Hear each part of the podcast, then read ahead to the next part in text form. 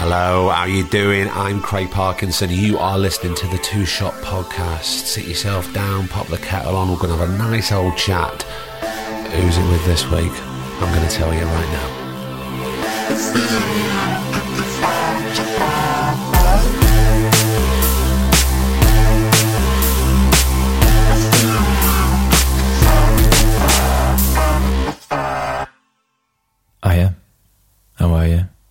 It's not Craig.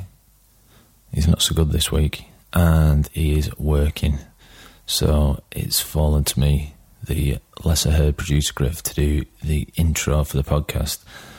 Hope you don't mind. Um, last week, Connor, what a thoroughly decent human being he is. Um, it was a pleasure to listen into that conversation for me, and we've had absolutely incredible things said to us. Um, we knew it had reached so many people on a deeply personal level, and the number of people that have experienced loss and the same kind of post-loss trauma and effects that Connor described so uh, so eloquently, um, and were deeply, deeply comforted by and reassured by the fact that he, he'd been through similar things um, and is doing such amazing things on, on screen. Um, it's a big shout out to Connor for coming on. Appreciate it, man. Um, housekeeping. Patreon badge people, sorry again. The badges that we promised to those people that kindly donated over $5 a month are. I've done my spreadsheet. I'm terrible at Excel. Uh, it took me ages. And Craig is super busy and he's the one in possession of the badges. So it is occurring. Don't worry, we're not stitching you up. It's not a Fyre festival style ruse to uh, gain your hard earned cash. Uh, they are on the way and they will be with you. I don't even want to say a date soon. On the Patreon note, we have 151 people that support us on Patreon, and massive, massive. I don't get to say this very often, but massive, massive thanks to everyone that does that. Um, it's now paying for our train tickets to come down to London or to get up to Manchester or do do whatever. And don't know if you've noticed the background noise on a few TSPs recently. You might be able to hear someone doing some garden cutting outside, but I'm going to buy us some sexy new microphones with our Patreon money. Um, some new ones out by a company called Aston. We use Aston microphones on this podcast, but I'm going to buy some new Aston Stealths with some of that money and we'll be able to record in slightly noisy environments without you having to listen to noisy people's conversations in the background. So, massive shout out to all the Patreon people that have made that happen. www.patreon.com slash two shot pod if you want to um, help out financially with the podcast. If you do, it's much appreciated. Nice one. This week we have the fantastic Anjli Mohindra. Uh, she's a wonderful actor from Nottingham. You probably seen her on telly in The Bodyguard on BBC One or on ITV's Dark Heart. Oh, someone's getting busy with a head outside here. Apologies. Um, yeah, we met Anjli in Maison Bertaux, our spiritual recording home in Soho, and had a wonderful chat. Talked about the thoroughly modern condition of straddling two cities, her beloved Nottingham and her almost equally beloved London. Talked about growing up, living in Germany, all kinds of interesting things. Uh, anyway, enough of my waffle. Appreciate it if you've got this far through my podcasting debut. And uh, yeah, I'll speak to you at the end. Nice one. Enjoy, as Craig says. That's why I get so irate sometimes. You know, when you're driving and you, you let somebody out and you thank them and they just completely stay down. Oh gosh. And then I drive off and I have to calm myself down. Going, why did you say? And it's just that little thing. And I go, wow, that's going to ruin the next. I'm just going to waste ten minutes thinking about that now. Yeah. Or I was in, I was pulling out of the supermarket yesterday, and there's giveaway things, and this guy just came right close to me as I was, and he started shouting at me. I went, "Well, the giveaway's there." He was a bloody driving instructor. Oh no. He should, he should have known He's better. Spawning And out then- a pack of people like him. and then I was walking into the supermarket, and this woman behind me went, "He did the same to me, love." No way. He- She went, nasty little man. Do I have an instructor though? That's awful, isn't it? That's where these these people on the road come from. Then the people who do shitty things, like they've been taught by one dude. Yeah, and also I suppose if you've been driving around all day teaching people, you're going to be angry. I sometimes think about that. We know when people do get angry. Yeah, they have to just take it on, don't they, for you? They're Yeah. like, yeah, there is a queue of people behind you and they are getting irritated, but I'm taking that for you so that you can relax, young person or Yeah. young driver. Yeah, I did think that. They've And got also- all that pent up inside them that they can't release. And also, they may not they may not be happy in their job doing that. Yeah, true, true, very true. And then I think, oh well, nine times out of ten, I'm quite happy. But I hear you. That's a 10 minute process. Yeah. Open the door for someone, they don't say thank you, and it's going to take a few minutes for me to, like, But then we get myself out of that. But then I give myself a hard time about that. I've wasted my time getting angry about Oh it. yeah, I and then I'm annoyed about that. Yeah, So and then I'm annoyed another- about the kind of person I am. Why am I this kind of person? And then where does And it that's stop? therapy, you know. Ten minutes turns into ten years. How Oh, that's are you? Yeah, really good. Thanks. Yeah. Yeah, good. It's nice to be back in London, even though I. I've been spending quite a lot of time in Nottingham, which Oh, I'm you? from. Um, my Well, going home seeing family. yeah, going home and seeing family. I feel like I feel like I never really stopped wanting to live there, even though I love London with all my heart. So it feels like whenever I have a, a bit of downtime, I'll just peg it over for a couple of days. Um, but I do feel like I've got like one foot in each city, and I'm not quite committing Yeah. to either. It's been seven years since I've lived in London. Right. A set of keys and a, Yeah. a place here, but yeah. So I go home quite a lot. But it's a great city. It is a great city. And I know so many people from Nottingham, and they're real, you know, They're great people. they are great people. Yeah. And they go, well, my heart's really in knots. Do other people say that too? Oh, God, yeah. Yeah. I know one particular friend of mine who would, wouldn't be anywhere else. Yeah. Really wouldn't. I get it. I totally get it. And do you know what? I think I'm starting to make peace with it. Like, why do I have to commit to one city? Well, you don't, I can't do have a polyamorous city relationship. And also, there's you go through a time when you feel, no, I really want to be in London, or I run, want to run away to the this, you know, Yeah. Oh, yeah, yeah. big city, Yeah. and then you just want to go back. Yeah. I mean, and I'm the opposite happens. You want to run away from it and Yeah, go and do a country walk or, you know, just but I hang out think with your mates. I think it's all right to be slightly balanced, 50-50 about yeah. where you are. Yeah. For now, Who said? who said you had to Who commit? said? Nobody. No, But I put, I put a pressure on myself, I guess. But again. yeah, yeah, get that whip out. Flagellating yourself, innit? So what's it like been going back to Nottingham? It's lovely. Um, I really like. I don't know. I really feel like I'm not actress Ange when I go home, but I do feel m- mostly actress Ange when I'm here. Well, I don't quite know what I mean by that, except I have this feeling of like a bit of liberation. I think when you're out of work in this city, and that might be for a couple of weeks, it might be for more than that. Yeah, it's just a constant reminder of the thing that you love that you're not necessarily able to do because there's some great theatres here and some great things happening and, and it's expensive as well yeah. um, whereas when i'm home i don't know uh, there's just a vibe there where i can just sort of Switch off. switch off all of that and just be a human being for a bit Well, it's quite, you know, I think as any big cities are. Like I, I lived in New York for a bit, and as much as Oh, I, how as was that? I Well, I love loved it because I, I wasn't working. You know, it was fine. But I was thinking, God, if I was here all the time, I think it'd be quite an unforgiving city. Yeah. Whereas I think London, it's not as bad as that is it's it not as bad, but it can be quite unforgiving if you give yourself a hard time Yeah. and you're here and there's all stuff around you. Uh, you know, pertaining to what we do Yeah, for a job. yeah, that's what I and It's mean. there, Little and reminders. and then you get frustrated because Yeah. you, you can't yeah do access what, it Can't do what you want to do. Yeah. yeah.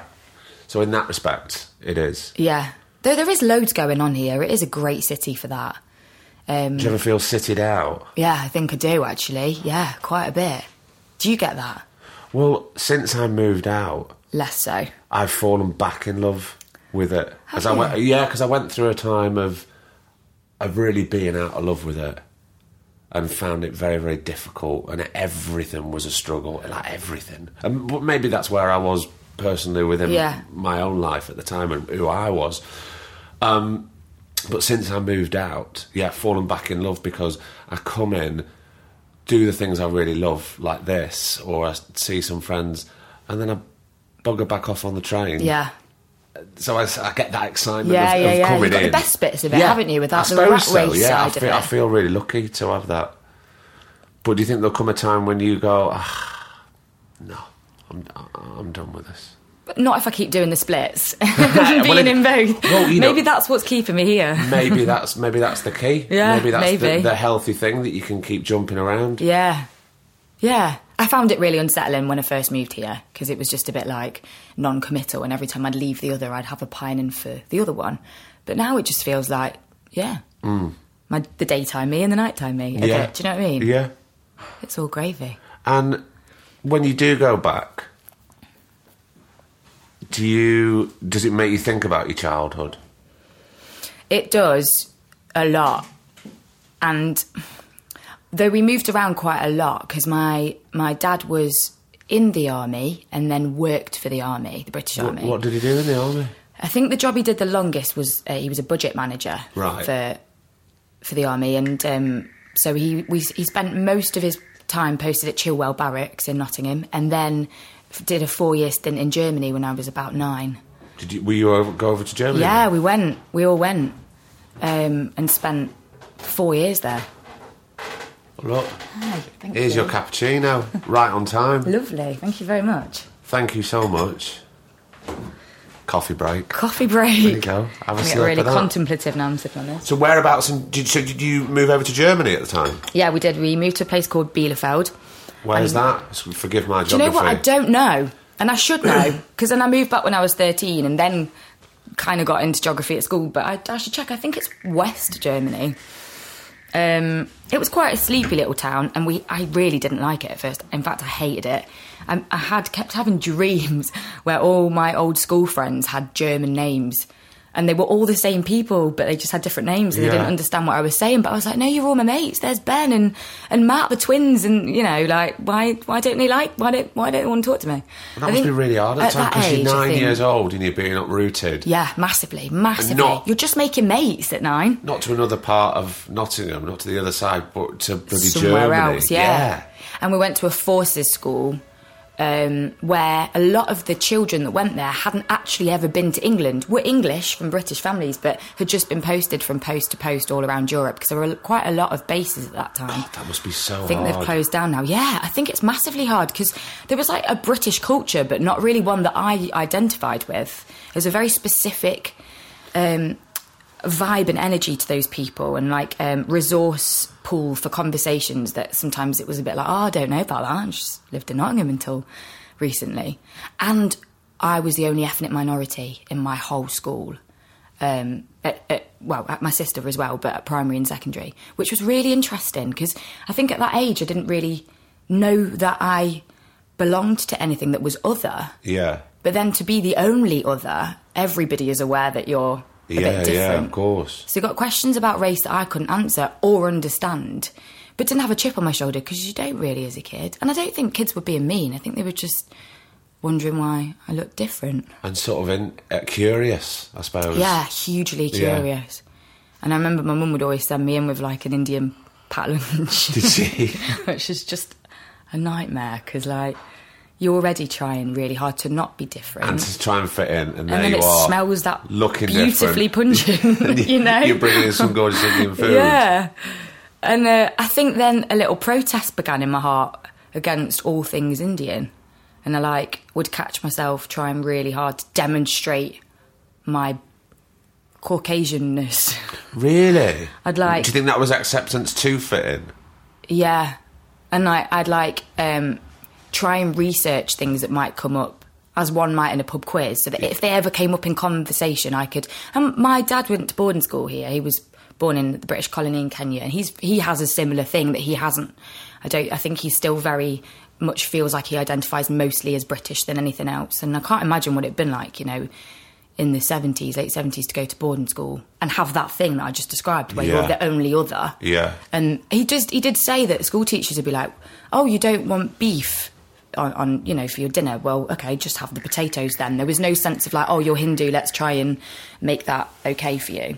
That must have been so. I I couldn't begin can't to imagine, imagine. at that time. Yeah, we don't talk about it very much, but I can sense it's still something that Why, do, why don't you think you don't talk about it as much? I think I've had so many things that have helped nudge me out of it. Like so many friends that have felt similarly, and there's a thing going on in our in my um, industry that's like to be more inclusive. But for my dad, who's worked in the army until very late in late up until quite recently, and, and now he runs a post office, which I think if you'd said that to him when he was working in the army, he would have been so frustrated and like just like, what you want about? I'm not going to run a corner shop because he's British. Yeah. And now it is kind of a glorified corner shop to to most people.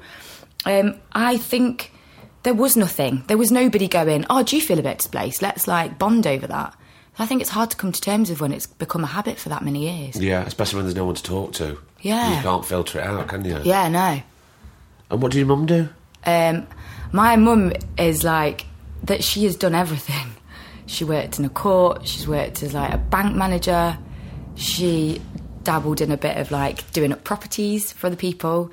Um, and uh, she's just like an entrepreneur now. She runs a pub, Does she run a and pub? has also like run a post office as well. She's just incredible. Like Like, super mum. there is no no. There's no like the meaning of no doesn't exist, which is really frustrating as an actor because I'll ring her and like be like, "Oh, this thing happened," and No, it really like, does, mum. It really does yeah, exist. yeah, trust yeah, me. yeah. Trust me, trust me. And I haven't had it, and I've been waiting for my no for two and a half months, and now I finally got it. And she's like, I can't believe it. She wants to wade in, like I think all mums do, and roll up her sleeves and make sure there's real equal opportunities. And, yeah. but Was that kind of to- instilled in you from an early age from your mum? what the like can do. Yeah, absolutely. positive attitude. Yeah, I feel like I felt I, f- I thought everybody had it, and then got to like my early twenties and realised how lucky I was to have that fire that I don't think everybody does possess. That that sort of like blind, absolute blind faith that things will be okay. I do feel really fortunate to have that in in my blood, but also unfortunate sometimes because I feel like sometimes I don't get it when somebody feels a bit disenchanted with something or just feels a bit like things aren't possible, a bit pessimistic. 'Cause I'm like, why are you being like that? I don't, I, I don't know how to sometimes help. 'cause Yeah. Just like, come on, Because you want to rally help. yourself up. Yeah. Like, it's going to be all right. Are you still like that now? Uh, Even even when things not as aren't much. particularly going well, because you know we all take our knocks in life, and if things start to chip away, Yeah, it can sort of get to the core a bit and Yeah. and, and, and rock it, can't it? yeah, a little bit. There's a bit of a tug of war going on because I feel like in our industry, the most magical things happen when you feel like they won't, and then the most like heartbreaking things happen, and you don't get things that you felt like you really did deserve, and therefore there's not really a formula, and there's not really a can-do attitude that sees you through the whole way. You know what I mean? So much of it, so much of it's not in your control. That I feel like in other areas of my life, definitely I've got that sort of like, well, there is no such thing as no. Well, because in other areas of your life, you've probably got more control over certain things. Yeah, yeah, yeah, yeah. And that optimism will prevail. Yeah. I think. and that's a healthy attitude. And it's I suppose it's also like you know ha- ma- making a plan. You can't really have a plan because nothing. No, you can't have a plan, can you? goes- Start with your map and your backpack when you start out. Yeah. But like, there's not really much control you have over it, and there's no. You, it's not logical. So Do you find that frustrating? yeah, I think so. I'm starting to see the beauty in it a bit, though. You know what I mean? Like, In what way? Because that's a that's a lovely way of putting it. I just want to know what, what you actually mean by that. that sometimes when you least try to control it, something really amazing can happen and catch you totally off guard. Should you think by um, Clinging on really, really tight. like, and just releasing the control and going, Yeah. well, uh, having acceptance that we we don't have a bit of control. Yeah. You get some back. Yeah. maybe that's I really think that's, so. that's that's a really good way of putting it. Yeah, uh, right. I've really wanted to meditate for years because it sounds like the most amazing thing, and everyone always talks about it.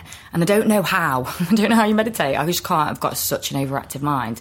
I'll sit down for twenty minutes, and after three, I'll just be like losing my mind because I can't control just being chill and thinking of nothing. That's really hard.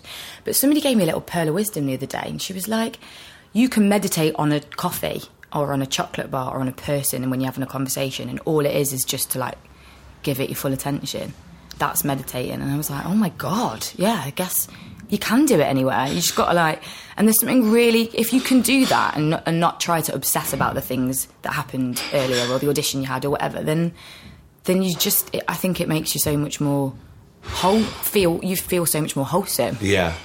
I was talking to somebody about transcendental meditation. I'd love to do that. Have you done it? No, I haven't. I don't really know What anything about it. yeah. But they were saying to me, oh, once you you know you practice it, it's a, you know it's a a day, uh, maybe more than daily practice. So forgive me, I'm kind of talking out my arse here. But Samesies, like meditation Um, is something I don't really get. but they were saying you can do it anywhere. You know, uh, somebody I know can do it on a packed train because they go, they go within in themselves. Yeah. So they, they, they can practice it anywhere, And they just detach themselves. which kind of sounds really healthy and fascinating. Yeah, it does, doesn't it? Yeah. I think it does. And I've heard about people who've like he there's a guy called Dr. Joe Dispenza. I feel like I'm name dropping now. He's not my mate. Top name. He's uh, an American guy who fixed his spine. Um? He, he, I think I don't want to get this wrong, but I think he damaged it really severely in a cycling accident. Yeah. and he was already a doctor at this point, so he knew what damage he had done when he saw the X-rays, and they were like, "You're not going to walk. We can try and get some of your motor functions going, but you ain't going to walk." And he's walking and doing these seminars because he like he he practiced transcendental meditation or a type of meditation for so long that just tried to detach his mind from him and just connect with a greater source and like mentally fixed his own spine. Jesus, that's inspiring stuff. It's really inspiring because it's like these are scientists. These aren't, you know, like what some people would say is just some sort of hippie, drippy kind of person who Yeah. believes in all this stuff that not everybody can access. But that's science, and I think that's really I exciting. I think we need to get into this. Yeah. Maybe we should start a, a podcast about meditation, Griff. What do you think? Griff nodding there. I I'd- don't, I'd thi- be I don't think we were. We're too busy doing this. so, what what age did you leave Germany? Left Germany when I was, um, so I think I went just before I turned nine and came back just after I turned twelve. So about four four years in total. Right. And then back to Notts. Back to Nottingham, yeah, back to Nottingham. Did you go back to the same school? Yeah, which was really weird. Which is um, why I think I quite like feeling like I'm always changing my surroundings because I change school every four years. That's how it turned. Because I went primary, Germany, Germany to another secondary, secondary back to a secondary here with new people. So I feel like change is part of who I feel comfortable being. Yeah. Um, Which is so ironic now, considering what you do for a job. You go, you go from, you go from, I know. uh, you know, city to city, I and know. meeting new And people and forging person's new shoes to person's shoes as Yeah, well, yeah, right? Yeah. That like weird sense of ever evolving identity where you're like, who am I? I don't know. Be somebody else in a few years. Do you know what I mean? That Yeah. growth thing really excites me. Do you think you were always yourself when you moved to these people, or did I you don't see know it as what a myself is. I'm starting to realise that in a good way. Like, I think if I feel like I want to be open and not really have a real, real like a sense of values is really important, but a sense of like self is something that I'm really like. What is? What are we? Like, what is yourself? Is it like fixed habits of behaviour, or is it just like I don't know? Do you ask yourself that question a lot? this sounds like therapy, doesn't it? it, it, it kind of is. Um, yeah, I, I think this is quite a common thing with some actors that I've spoken to. There's like, there's your values and what you've been brought up to believe, and Yeah. the things that make you happy and the things that make you angry. And then there's like, I don't know, like having pers- this thing where you feel like you have to have some sort of personality, but, but like. I think it's when people. I think it's doing press for jobs where people ask you about yourself, and I'm like, I don't know. I don't. I don't always feel like I can answer. Well, it's because we don't always have the answer. Yeah. It's like that, uh, you know, that age-old question. Oh, so what? What do you want? What What do you want? Like Yeah. in life? Well, I don't. I don't really know, to be honest. Yeah. You know, and I'm sure I've heard that question been asked to uh, an American artist, and they just reeled off. Like for a good two minutes, this is what I want. This is what I need in my Wow. life. You just go, wow, fucking. You seem on the face of it that you've got it all sewn up Yeah, there. yeah. 'Cause Sometimes I feel quite lost. Yeah, yeah, Where- yeah. where if that question's asked, I I feel quite vulnerable. Don't really know what, what to say. What, what do you? What is it you want me to say? Yeah, I know. What do you want to hear? Yeah. Because Yeah. I don't know if I've got the answer to that. But I suppose moving around for you, you could reinvent yourself Yeah. if, if you wanted to. I don't know if it's just rein- reinvention, but it's like growth. It's like trying not to settle on being, on limiting yourself and being closed to learning things. Not about becoming a different person necessarily, but just about expanding and like self development and being open minded and learning as much as you can about things.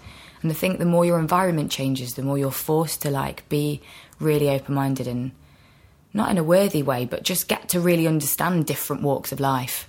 And maybe even change things in your, the way that you live, the way that you choose to behave. By getting inspired from the new people that constantly come in and out of your life. Yeah, I used to suffer really badly from social anxiety. I don't think it ever really, really goes away, but you manage it to a point where you don't really hear self limiting. Is this as a thoughts. child? Yeah, as like a teenager. Um, How did that manifest itself? I don't really know. I don't. I don't really know. Maybe it was the moving around where you felt like I felt like I couldn't really access things instantly and felt a bit like left out or a bit lonely, and then that makes you ruminate on your own thoughts for ages. And I'm then going to knock your confidence. yeah, and then you start having this really big inner monologue that's constantly like telling you that you're not great and not fun and funny and stupid things, really. And then that stops you from being fun and funny and stops you enjoying things that are fun and funny and Yeah. other people. Um, so I think that like self desire for self growth comes from that because my boyfriend once said because he's, he's a couple of years older than me and I suppose a bit more experienced in life. And this was when I was in my early twenties. He was like, "You do realise while you're being heady and working out how." People are perceiving the things you're saying. I can guarantee that every other person in this room is checking themselves for what's coming out of their mouths Yeah. and trying to be funny and trying to be entertaining and interesting.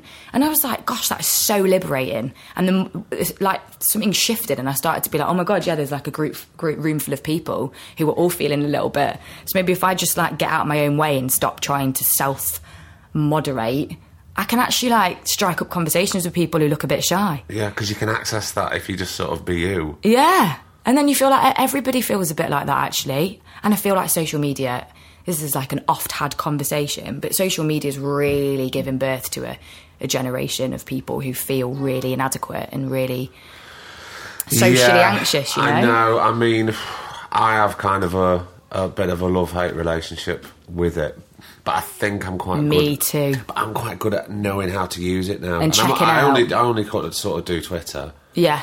and and, and mainly because of this Two podcast. shot Instagram as well, yeah. Yeah.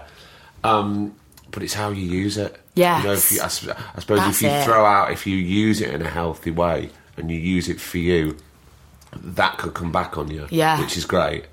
But if you're concerned about what reaction things are going to make, Yeah, yeah, yeah, and yeah. you know, it's just a downward spiral to bloody despair. Yeah. And in like looking inside yourself and, and whatnot. Well, yeah, because then you know you're comparing, contrasting, Constantly. comparing. Oh, what, Yeah, yeah. grass is always green. Yeah. And it's like, oh, look, look at look down at your own shoes. I know. You know It's you're all all right. gravy. It's all right, Yeah. isn't it? Yeah. Were you? Didn't this moving around? Did it sort of knock your confidence from going to school to school? A little bit, yeah, I think so. But then it also gave me like, um, uh, gave me a sense of just trying to carve out uh, a sense of fitting in wherever you go. No, fitting in's not the right term. It gave me a sense of like picking up conversations with people, never judging anybody, being really open minded, being a bit like, oh, you're a bit different to the people in my school, but let's like interrogate that and like Yeah. be mates. Um, I felt like a misfit, definitely, because of all that. Um, but then I think the thing that came out of it that made me really, really sad is just how much I denied my identity in terms of racial background. Like, just how much I was striving to not be Asian at all. Um, because of that earlier experience at school where people were asking, I actually got asked if I was black by uh, another 12 year old kid in the playground because they just never, ever, honestly, never ever experienced In Germany, was yeah, this? this was at a forces school, like an armed forces school. It's really baffling questions like that where you're like, no, but I also don't know how to help you there. Yeah, God, of Um, course. but then leaving with a feeling of like, oh God, like I am, I am different to everybody here, and so I feel like in the past few years that misfit in me is like wants to wheedle out what it is that made me feel like that in the first place, and now I couldn't be more proud of my heritage, and want to like atone for the past. 15 years, right, however yeah. many years, for like how much I've denied who I am. Do you know what I mean? But I think it's great. I don't be- think I'm alone there. I think a lot of people have felt like that. Oh, But- loads. But I think it's really great to be comfortable with being a misfit. Yeah. No, yeah. I, I think it's It's actually a great thing to have, isn't it? I think it's great, yeah. Because I've I've kind of always felt like that. But you know, obviously, when you're younger, you're kind of scared yeah. to be like. that. Then you get older and you go, no, I'm I'm proud. That's, yeah, it's that's- great. That's all right. I quite look forward to the question that used to make me my toes curl when someone goes, like a cab driver goes, "Where you from?" Not going, no, where you're from from. oh, that But old now one. I get really excited because I'm like, okay, let's make up for the past however many years. Right, I'm from this place, and my family come from. I quite enjoy it now, and I enjoy them educating, possibly educating people who've never met somebody who, who you know, who comes from a country that isn't this one Yeah. racially, but has a lot of the same values and likes the Beatles. You know, it's it's all right. Where is your mum from, by the way? Um, While we're on this subject, Both my parents are Punjabi. Punjabi. Yeah, yeah. Um, and mum moved over when she was about eighteen, um, and got married to my dad, who had been living in England since he was three. Um, and yeah, they're just like polar opposites. My, I think my dad is proud of his heritage, but he's just very British. Whereas my mum is very, very like in touch with her roots and has taught us everything. Um, from how to cook to like how to sing Indian songs. She's got a beautiful voice. It's really like, and I want to be like, I want to. I get excited about that now. I want to like draw draw out as much of that as I can. Um, Well, you think you're on the right path. yeah, thank you. So, where did you end up finishing school? Um, Were you back in Nottingham? yeah, back in Nottingham. And was that going to be base now for a while? Yeah, that you- was that was that was the when we when we realised that the Germany didn't because by the time we left, we actually wanted to we really wanted to stay. Oh, did we you? loved it. Yeah, by the school, the resources at that school were just brilliant, and the school trips you could go on when you live in the middle of Europe, just fantastic. Like you weren't just going to a farm to camp Down in England. road, yeah. yeah. you were going to like Spain for like snorkeling trips and like skiing in the Alps. I know, I know, like that's more common now at schools these days. Jesus, even in what, what schools? Well, skiing and stuff. I have heard of it. Yeah. Yeah. My God. Yeah, but I, not- I, I, I certainly never had that when I was growing up. I think I went to a a, a glass factory. Oh, wow. I'd love to go to a glass factory. That sounds well cool. No, it won't really. No? You had to like blow glass through a pff, like a bit. It was like just going red. It was really hard to do. Making your like, cheeks sore? Because it was like for grown ups. Blackpool glass factory. Trying to factory. shoehorn a bunch of kids in. Yeah. Who wants to go to a fucking glass factory? I'd much prefer to go snorkeling in Spain. yeah. So, how are you feeling leaving school? Eh, I loved it. I really loved school. I don't know. I really I miss having something like school now. Why? Because Not just stru- educationally, but the structure. structure. Ah, the structure Hit the nail on the head. life, yeah. Yeah. Just and having people that you hang out with that you wouldn't normally pick to hang out with as well. I really, really like that a lot. Um, so yeah, I left school, went to college, was about to go to uni, and then um, got a job as an actor. And that was like a fork in the. Road. I always think about that moment where, if I hadn't got that, would I have continued to go to uni and, and do a very different pathway of life? Um, So, when did the acting surface for you? I remember being in Germany and hearing about this place called Television Workshop in Nottingham and really wanted to go. Really, really wanted to go because it was like loads of improvisation based training Yeah. that kind of happened there and I was like really excited by that. I think my mum, the can do woman, called from Germany to the man that run, ran it then, Ian Smith, went, Is there nothing we can do remotely? Can't you do it over the phone? Oh, bless acting, acting, improvising over the phone. And not everyone had mobiles then, so we would have like been calling on a landline from Germany. Mad. I don't know what she meant, but yeah. Um, so then, as soon as I could, could I, I, I auditioned, and thankfully for everyone's sanity in our family, I got in. Yeah.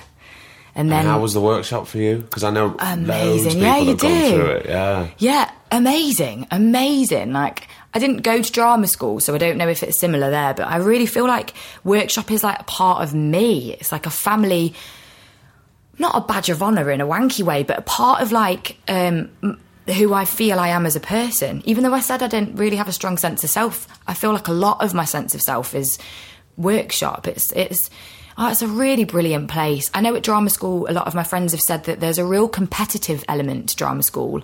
When everybody leaves, it's like right, who's actually going to get an agent now? Yeah. But workshop wasn't like that at all. Workshops like everybody like roots for each other, really, really, and we're taught by example to go to auditions and be mates with people that you don't know and, and root for other people that aren't workshoppers. It's not an insular thing. It's it really isn't. Um, and as soon as you see people from workshop, there's a real sense of like, hello, like It's like it's almost like family. It seems Really, from- on really the is, yeah. you know, and you learn really so much there because they do all sorts of skill sets. You know, from writing and talking about the Yeah, camera. yeah.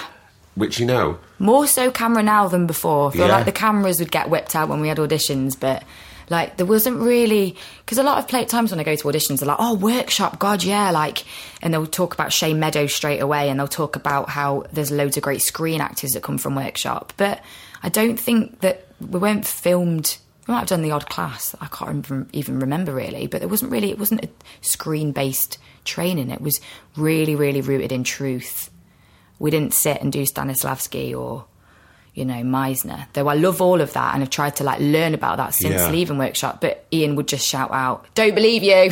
well, that, uh, Need well, more truth!" And I that's mean, uh, it. In that, That- at that the is end- what it is all about. At the yeah, end of the day, it's what they were all striving for. Well, Stanislavski, it, Meisner. yeah, yeah. yeah, yeah. I mean, he sounds like a great bloke. He is a really, yeah, really great bloke.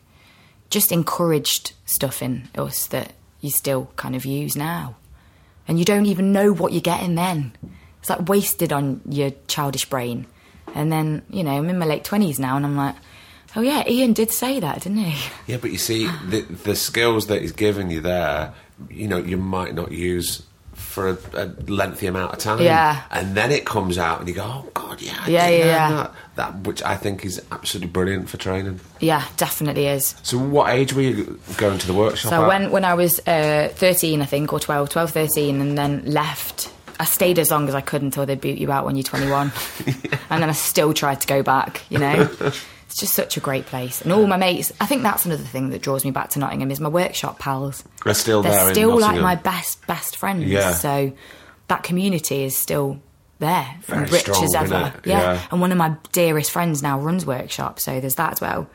It's funny because I've always, there's certain cities, certainly around the UK, they've got a, a real s- sense of self identity. They Mm. know what they are, and I've always thought that about Nottingham. Like I think that about uh, Manchester, Yeah. and, and Sheffield.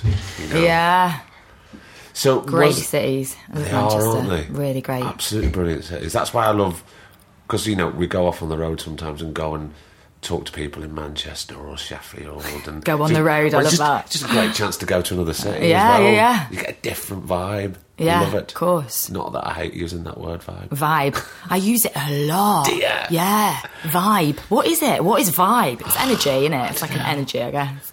Do you ever catch yourself on there and go, God, why am I talking like that? Why am I saying that? Yeah. Give yourself a right hard time for saying it. Yeah, yeah, yeah. Do you feel like a bit of a chameleon sometimes? You'll pick up on like other people's lingo. I do that. If someone's like dropping a word quite a lot, I'll be like, S- Yeah, sometimes I do.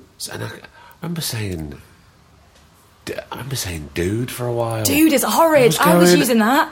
What are you? You refer to a director as dude, and that's when you're like, no, stop That's now. well over the line. Really isn't it? what are you stop. doing? Rein you sound in. like an absolute idiot. Bell end. And it just comes out. I didn't even think about it because sometimes you know your brain don't connect with your mouth and it just Yeah, kind of yeah, run away with you. Yeah. And then you get you kind of come outside your body and go, "What are you saying? what That- are you on about? Yeah. Who are you trying to impress? Yeah, yeah, yeah, yeah. Who is it you're trying to be? Then give yourself another hard time Get for that little belt out. That's wasted at least half an hour. Of, I wonder how long we spend just going over like stuff that we've said, like pe- as people, you know, Like overanalyzing? overanalyzing, beating yourself up about stuff. loads, but I think It's devil's work, isn't it? Yeah, I, yeah, I've learnt to, to to do less of it because it is a waste of time. It's like what we were talking about right at the beginning about getting angry at another driver or something. Yeah, Gee, I've, I've learned to not have those ten minutes now. yeah, I've cut it down to about two, but at least you know. yeah, yeah. Stop. Just, just you know, take the the the foot off the the pedal and just fucking relax. Chill out. Get it's over all yourself. good. Don't waste Get your over time. yourself. Don't waste That's your an interesting one, isn't it? Yeah. think that's the problem. Do you give yourself a hard time? About, yeah, I really do about, about everything. what? Just everything. Just everything. Like m- mainly like auditions. Go home and like overanalyze the whole thing. But it's just the work of the devil. I'm getting. I'm really trying harder to just be like, right, get a little script, pop it in a little square, fold it up in a square, and chuck it in the bin or stick it in a box somewhere and not think about it. Um, But I think that's a creative thing, isn't it? Like you always want to get better at making things. So- Because you're constantly learning as well, isn't it? yeah. Do you find that you're over analytical or I used- analytical? I used to be more than what I am. Um, but again, I've just kind of learned to not waste my time so much. yeah. And I do think it's because I, I put it down to not living in London. Do you reckon that's the that's the shift? I think personally for me, yeah, I don't think about certain things that I used to when I was here half as much Yeah. Because I just take myself for a walk in the countryside, just forget about it. Yeah. Yeah. Yeah. It's healthier for me. Otherwise, I just sort of uh, you know things spiral out of control sometimes, Yeah.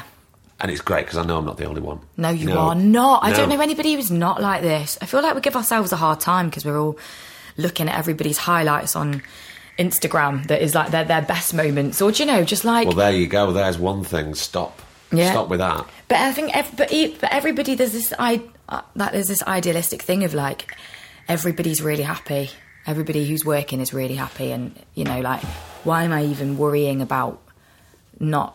I feel like there I had a couple of. I don't know how, what the time period was, but when I look back on it, it was ridiculously small compared to how I felt last year between jobs. And yet, I felt like I had a great year last year, but at the time I didn't. And I wasted those weeks or a couple of months of just like not working, worrying about not working. Yeah. When actually I should have been enjoying myself because like around the corner was something really exciting. Or and just- go and do something else, or do, go and just know, do learn something else. from Yeah, it. yeah. Take just you know, it's that thing of switching switching your mind off. to something else. yeah, Yeah. You know, it's like what you were saying about auditions. You'll come after an audition, and then you'll be thinking about Yeah, it. Yeah. Go, oh, I didn't do that. It's very hard to yeah, switch off. It is, and I think that's what you might have found out of London, and what I think I found when I go home to Nottingham is like it's so much easier to do I suppose that. the thing is, I've got that. I've got a nice train ride. Right. Is it pretty? It is pretty. It, it gets pretty. After, What are you trying to say about London? after Swindon. no, no, no disrespect to the people of Swindon, um, but it is a bit of a shithole.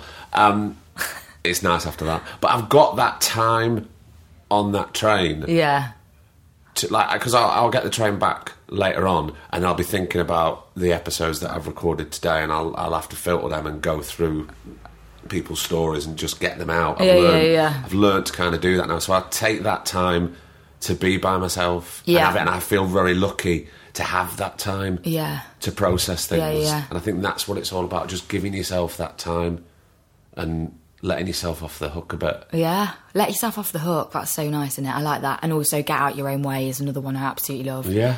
It's like almost no- impossible to do, but it's a nice thing to think. Well, it's a nice thing. It's a, it's a starting point, isn't it? yeah, really. Yeah, yeah, You know, you were talking about you were looking back on that year and you were going, actually, in retrospect, I did have a good year, but I didn't have a good year at the time. yeah. Or especially in the bits in between. Well, they're the, they're the, they're the important bits. They're the ones where you really have to look after yourself and yeah, take yeah, care yeah. of yourself. and charge up your batteries and something. I think like so I've been acting with an agent for ten years, but I started doing it I guess professionally at workshop maybe about 15 years ago but it slowly becomes because it's the most incredible thing in the world to me i love it more than anything it becomes everything it becomes everything so even if you have a couple of days just a couple of days it takes off in between things like and you're already like feeling itchy because you you all of your senses need it like, Yeah. like it's it's not a drug because you're addicted to it's the creativity that I really love. I just love creating and and the camaraderie on set and all that jazz. You know, I'm sure sure you like you probably feel similarly, and a lot of artists do. But like you forget that there's got to be other stuff that you love doing, and it's not to- a plan B. There ha- no, there has to be other stuff. It's not like you're saying you're cheating on your love for acting.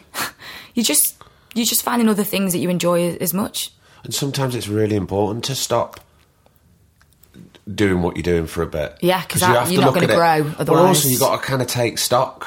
Yeah. Oh, yeah, that's true. you- Yeah. I always think I never want it to feel that I'm on some sort of constant conveyor belt because then it ceases to become Yeah. what what you wanted it to be when you were younger or when you were starting out and having that real rush Yeah. and that adrenaline rush. Yeah. You don't want it to Becomes a you don't want it to be on the fucking Tesco checkout Work. beep checking beep, in. beep, 'cause Like, it becomes clocking in and out. the same thing. Yeah, yeah, So I think I think stopping is healthy yeah, m- mentally and, and, physically. You know, yeah. you do need to take. I know some people that just don't take. a- You got to take that holiday. Yeah, take the holiday. Get addicted to reading books again because books are incredible. Like, um, I've just read um, To Kill a Mockingbird. I can't Have believe you? it's taken me this long. And I've got some friends who did it at school who were like, "Oh yeah, I felt it was like a bit anticlimactic." But I think it's because like it's so great that you don't realise how great it is until you're old enough to really appreciate. Yeah, well, Like, that's the I was addicted to it. I was really sad Did you when just it race finished. through it? I think I read it in like three days, which is quite fast for me. I hate that feeling. I'm just near. I miss I miss Scout. I Yeah. miss the character. Like, Yeah. I want to know how she is. I'm just near the end of an audio book at the moment, and I'm really enjoying it. And I thought to myself, I took myself out of it while I was listening to it last night, going, "I'm really going to miss this." Oh, that's so, So- sweet. and then, I and then love I had it. to, then I had to stop it and going. Then I'm thinking I'm going to make sure I tell loads of people about it, so then they can feel what, what I was going through when I was listening to this. Oh, I love that. It's like the parent in you was looking after the the baby in you, just being like, "Listen, this has got to stop soon." and then I'm going, "I've got to be really, I'm jealous that they, Other ha- people. that they haven't had that experience. Yeah. I have that with your show Line of Duty whenever someone hasn't seen it. I'm like, I can't. I feel like I want to scratch them a little bit because I'm like, you're now going to get to enjoy all of that and have seen them all. You don't know what's coming. yeah. And I'm jealous. What do you do in the quieter times? Because you know you were saying ages ago about not being able to switch your mind off. yeah. Do you find that difficult in the sort of quieter, darker times? Uh, yeah, definitely. I don't think it ever. I think you can master how you react to it, but I think that that like instinctive reaction that your brain and body has of going, why aren't we doing the thing that we really love doing? Why have, have we stopped? Do you know what I mean? There's a little signal that goes off in your brain that's Yeah. like alert, alert, like creativity, like sensory underload or whatever. So uh, there's a couple of things I do. I, I love um, painting. Oh, I'm dear. terrible. I'm not nearly as good as Noel Fielding, whose beautiful works are around us right now. But But is, is it about being good? That no, because it's that's not. something for you, No. for your soul. Yeah, I love it. Honestly, the hours pass; they fly. And this year, I got my boyfriend and my mum decorating baubles for our Christmas tree with me. Oh, really? I bought some paper mache baubles off Amazon and got some paint. brilliant. And both of them were like, "What? Can't we just go for a nice walk?" And I was like, "No." And by the end of it, they had their tongues hanging out the sides of their mouths, paint all over themselves because they were so carried away. Right I was it. having to rein them in. I was like, "I've only got six. Like, leave one for me." Like, just shows that all of us love that sort of thing. That we just we just don't do as much of it as you get older. It's not, it's not cool, is it, to like thrifty stuff, painting, crafty stuff? I love it. So is that how you do. keep yourself busy and keep your mind busy when you're not working? That and like um I've just signed up to be a Samaritan's listener, so I'm going to have my training for that soon, which means you go and spend four to six hours a week just answering calls for the Samaritan's helpline. I'm really excited about doing that. What what sparked that off? Um, I don't know really. Gi- giving back, like, and feeling like just being reminded about how big and complex the world is, and what what other things people are going through that are just so much more bigger and important than than not getting a job. Just feeling like useful and helpful, Yeah. and there and human, because you can just start to feel like a performing monkey. Do you, know what I mean? Do you feel like that sometimes? I feel like I that I feel like I'm going towards that sometimes. Not because like, oh, I've got so many jobs coming out my ears. Not not like that, but more more that that's all I seemed like that's that becomes my identity. Like I am Anjli, an actress. And then a human being after that. Where it should be the other way Absolutely the other way around. So you take control of that. Yeah, I feel like that stuff's so important and really eh, like powers me up. Like Well- I can't wait to start that. Well, because, and I'm not it sound doom and gloom, but if it all did just disappear tomorrow, Yeah, that's it. then you'd still be, you'd still have you. yeah, yeah, yeah. Whereas if you Yeah. were Angela, the actor, and that all went, then a part of you would yeah, be missing. yeah, yeah. Well, I, I guess I'd yeah just be performing for myself, wouldn't I? Or like, do you mean if that thing stopped altogether? Yeah. yeah, completely. Do you ever feel that? Do you ever worry that that it's all? What if it all went away? I guess What would you do? What would you do? I'd go spare. Yeah, I don't know. Because you love it so much. Yeah. I think, and it is the creativity thing more than anything else. It's the storytelling, and I'm realizing that more and more when I pick up a book and I get sad when it's ending, or I'm painting a ball ball and they're running out because mum and my boyfriend have done more. That's it. I like. I want to make stuff, you Yeah. know. So, and I want to be connected to stuff, emotional stuff as well, and that's where I think that listening thing comes from, like feeling and listening and helping and Sensory. yeah, Yeah. compassion and yeah, sympathy, empathy, all that jazz. So I, I feel like if you can find the things that you get the buzz from elsewhere, then you're gravy. You're good. Yeah. God, I talk about gravy a lot, don't I? A lot of gravy. For a vegetarian. lot of gravy. Are you a vegetarian? Yeah, I didn't know that. yeah. I'm a pescatarian now. So that's n- nada fish. When I was 18 and I became a vegetarian, I was like, if you eat fish, you're a piss taketarian because fish are still animals. And now I am one, which just shows how you can become, you know, a hypocrite. I don't. You know, I don't talk about jobs that much on this. Yeah, I know, yeah. And I think that's great. I just wanted to talk about the the the bodyguard because I don't want to say backlash. It wasn't backlash, was it? What there was something happened towards the end of it, and about uh, specifically about your character Yeah, um, to do with the papers. yeah. Can you tell me a little bit about that? Um, I think that. I think that the ending was so unexpected for people. Yeah, And also, I think that we live in a time right now where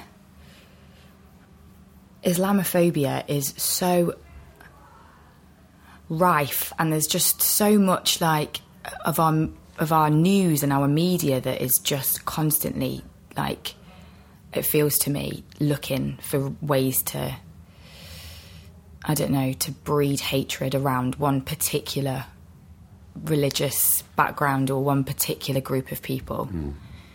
Um, and I feel like we, I just think there needs to be a drive of stories that kind of shape a more positive narrative around those people. Yeah. And I think that, um, I think Bodyguard took what I love about Jed's writing is that it's all about truth and it's all about what is going on right now. And I think that's what he captured in Bodyguard really brilliantly. yeah, absolutely. And um, I think that whilst Jed and I understood that character, and she was three dimensional to the two of us, and she went, you know, like she went from being this nervous, sort of like terrified, um, seemingly disempowered woman who was, uh, you know, a pawn, as as it says in the script, for somebody else's evil working. Yeah. And then you find out she's the person behind it. That told a story of like how women can be just as powerful as men, and actually we have an assumption that women aren't, you know, can't act on things in that way and be that intelligent and be that um, masterful. Um, but I think what people took offence to, and I totally understand it, is that you didn't understand. And I think that Jed and I knew this character and we understood why she was doing what she did Yeah. because she comes from God knows what's ha- like. We decided what had happened to her family. You know, for her to feel the way she does, the anger, the rage, the mm. the need for like justification, and comes from feeling victimized and and and to us, to me, her family had been brutally treated, and that's that's where I sort of found that anger and rage and justification. But I think because it we didn't get we, there wasn't the opportunity to explore that in the script because there was loads and loads of different characters and it, it was Yeah. what I loved about it is it really went round the houses and turned something on its head. You Yeah. know, you went for we as a nation all went. Oh my god, it is. It's the polit- It's the politician. She did it. It's um the Home Secretary. No, it's the police. No, it's this person. No, it's that person. All these people were Caucasian. And I Yeah. think there's a real truth in that. I think there are th- attacks, terrorism. It's not just as cut and dried as we think it is. There is a lot of other motives behind things like that. And the funding comes from places that would shock us in some cases, you know? And I think that, um, I think that's what it explored. But I think, and I understood that some people felt that they like you understood why Lorraine Craddock, um, that character had done what she did. You understood why um, the the guy that tried to take out the Home Secretary he did what he did. You know, Yeah. he'd seen people die on the Yeah. front line. He'd seen people be treated really badly when he served, but you didn't really. There wasn't a, a chance to explore Nadia's family, I guess, um, and that might have helped to understand where where that rage came from.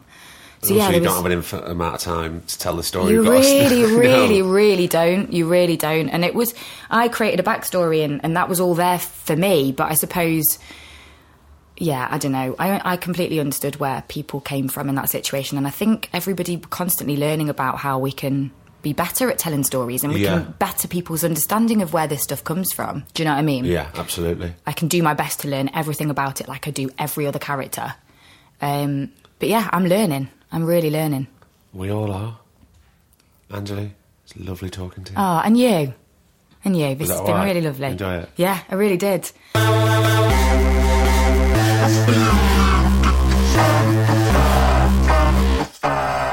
and another episode is finished.